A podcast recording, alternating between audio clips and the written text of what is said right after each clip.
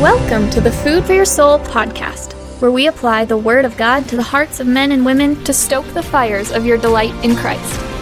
Here's your host, Dr. D. Richard Ferguson. When something goes well for you, do you naturally assume it's because you earned it? I hope not. Sometimes people say things like, What did I ever do to deserve this blessing? as if God's blessing were something we earned. That's not the case. If that's the wrong response when things go well, what's the right response? If the ball keeps bouncing my way and things work out really well for me, that doesn't necessarily tell me anything about me, but it does tell me something. Today we'll find out the right conclusion to draw when God blesses us.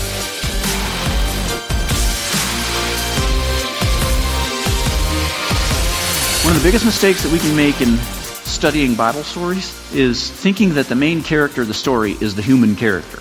The main character is always God. The main character of the story of Daniel in the lion's den is not Daniel. It's God. The main character of the Samson story is God. If you're wondering, who's the hero in the Samson story? It's God. The main character in the book of Job is not Job. It's God. It, it, it's good to be inspired by those human heroes of the faith, but the most inspiring thing of all is to look at God and to learn what He's like when we read those accounts. Look, that's what, that's what James does here, verse 11. He says, You've heard of Job's perseverance, and you've seen what the Lord finally brought about. Or your Bible might say, you've seen the purpose of God. And that, it could be translated either way. Literally, it's, you've, you've heard of Job's perseverance and have seen the end of the Lord. And that word end can refer either to the, the end of the story or it can refer to purpose. Uh, and there's not a lot of difference really between the two because usually the purpose comes to fruition at the end. You've seen the purposes of God in that whole situation with Job, haven't you? You've seen it. Job didn't get to see it. Job never got to see God's purpose. He didn't understand that. At the beginning of the book, we're told why Job is having to suffer. Job wasn't told why. He never, he never was, even at the end. He doesn't get that information. And at the end of that book, God speaks to Job. He tells Job a lot of stuff, but he doesn't tell him why it happened. But we do get to see it. As the reader, we get to see God's purpose, and we get to see how the story ends. Which is God restores Job, he restores everything, and he piles it on, doesn't he? Double everything that Job had to begin with, and that's a lot because Job already was extreme, extremely wealthy at the beginning. He honors Job uh, by, Uh, in another way, by telling his friends, the three friends, I won't even forgive you unless Job prays for you. That's, that was to honor Job.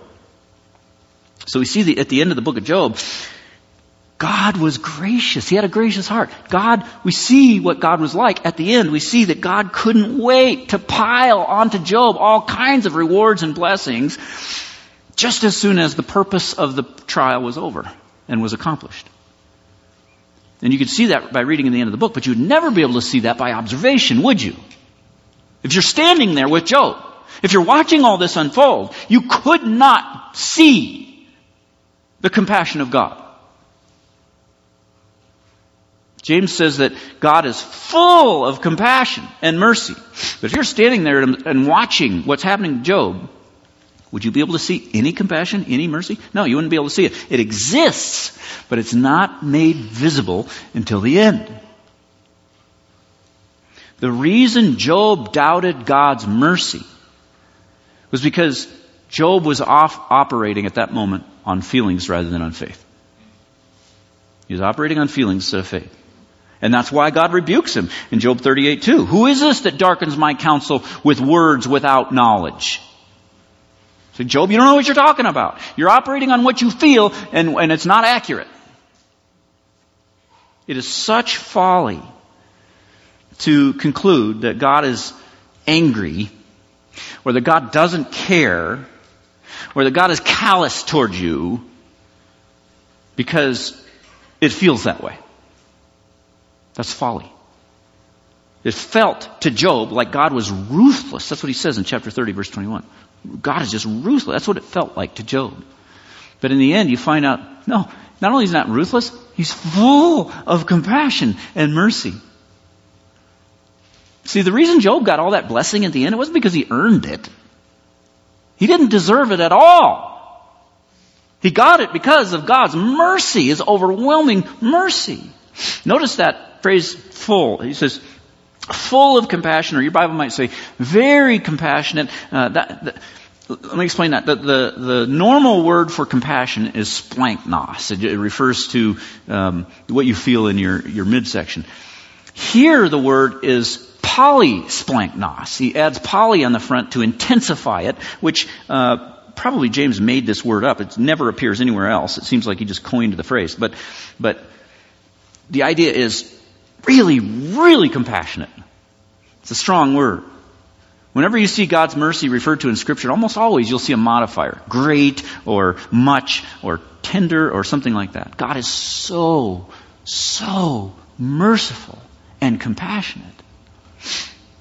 As I said, that the, the word splanchnos literally refers to entrails. It's the place in your gut where you feel compassion. You know, if you if you have just a little bit of compassion on someone, you won't feel it physically. But if you see someone really get hurt bad in an extreme way, and you can physically feel, what happens is there is actually acids that are secreted inside uh, in the linings of your intestines that inflict pain on on your your midsection, and that's that's the feeling of compassion. That's what this word is referring to. By the way, just as an aside, it's, it's amusing to watch the t- tap dance that takes place if you ever ask an evolutionist why that happens. Why does the body do that? Doesn't make sense in the survival of the fittest model at all.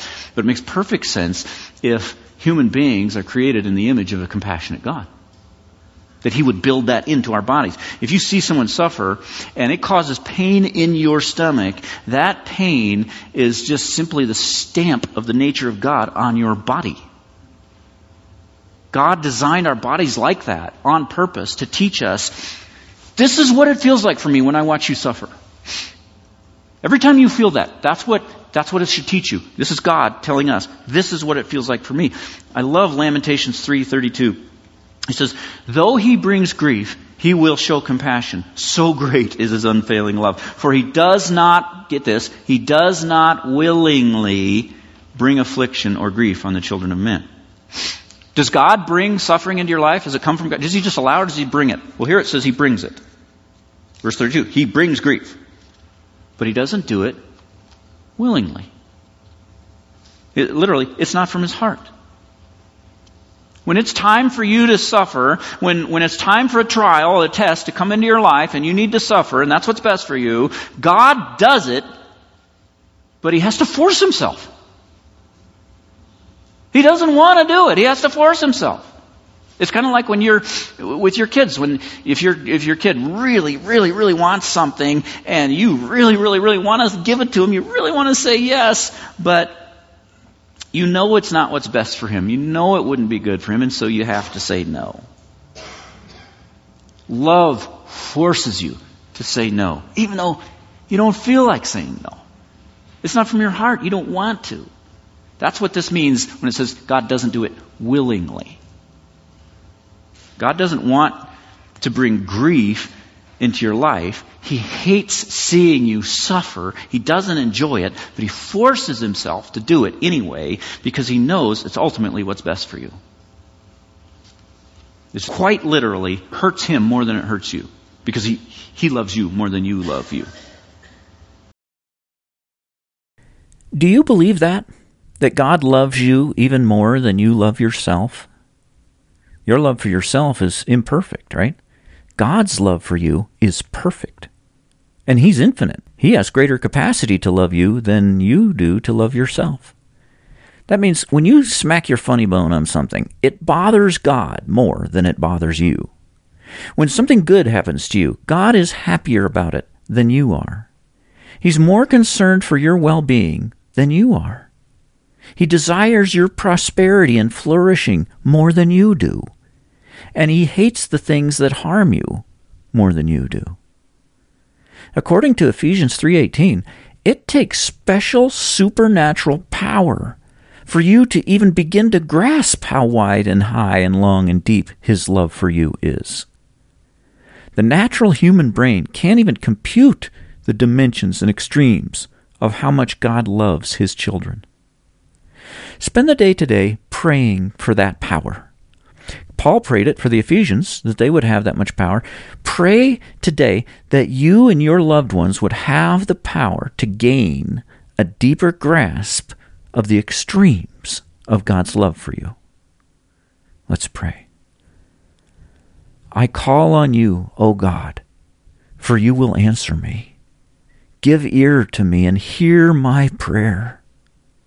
Show the wonder of your great love, you who save by your right hand those who take refuge in you. I trust in your unfailing love. My heart rejoices in your salvation.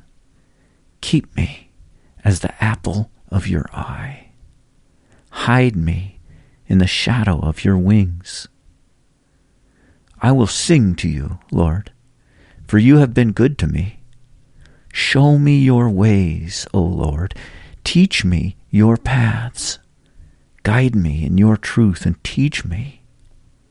For you are God my Savior, and my hope is in you all day long. Remember, O Lord, your great mercy and love, for they are from of old. Remember not the sins of my youth and my rebellious ways. According to your love, remember me, for you are good, O Lord. Surely your goodness and love will follow me all the days of my life, and I will dwell in your house forever. Thank you for listening. If you found today's episode edifying, why not share it with a friend? This season of the Food for Your Soul podcast features excerpts from our sermon series on the book of James 50 expository sermons covering every verse. You can find those and hundreds of other sermons for free download on drichardferguson.com. And if you like listening on your phone, get our free mobile app. Install the Church One app from the Play Store and select Food for Your Soul. Until next time, rejoice in the Lord always and set your mind on things above, where Christ is seated at the right hand of God.